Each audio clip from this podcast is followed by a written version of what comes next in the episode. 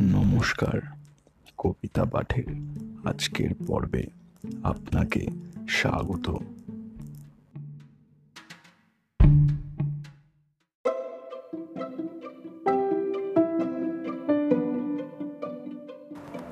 আজকের নিবেদন কবি সুকুমার রায়ের বিখ্যাত কবিতা ডান পিটে কবিতা পাঠে আমি সাহেব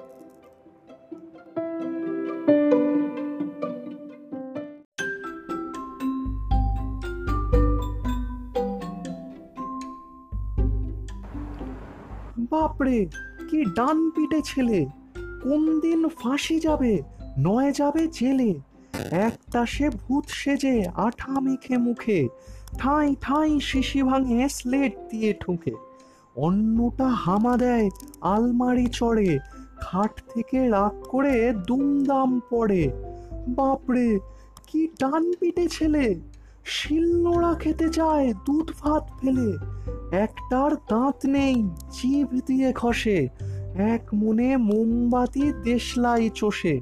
আরজন ঘর ময় নীল কালিগুলে কপ কপ মাছি ধরে মুখে দেয় তুলে। বাপরে, কি টান পিটে ছেলে। খুন হতো টম চাচা, ওই রুটি খেলে। সন্দেহে শুকে বুড়ো মুখে নাহি তোলে। রেগে তাই দুই ভাই ফোঁস ফোঁস ফোলে। ন্যাড়া চুল খাড়া হয়ে রাঙা হয় রাগে। বাপ বাপ বলে চাচা লাফ দিয়ে ভাগে।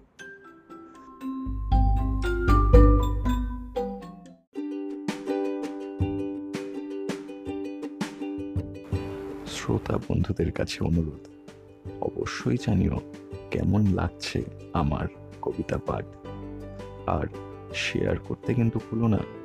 তোমার শেয়ার আমায় পৌঁছে দিতে পারে বহু মানুষের কাছে। এছাড়াও আমার আপকামিং এপিসোডসের আপডেটস পেতে সাবস্ক্রাইব করো আমার চ্যানেল ধন্যবাদ।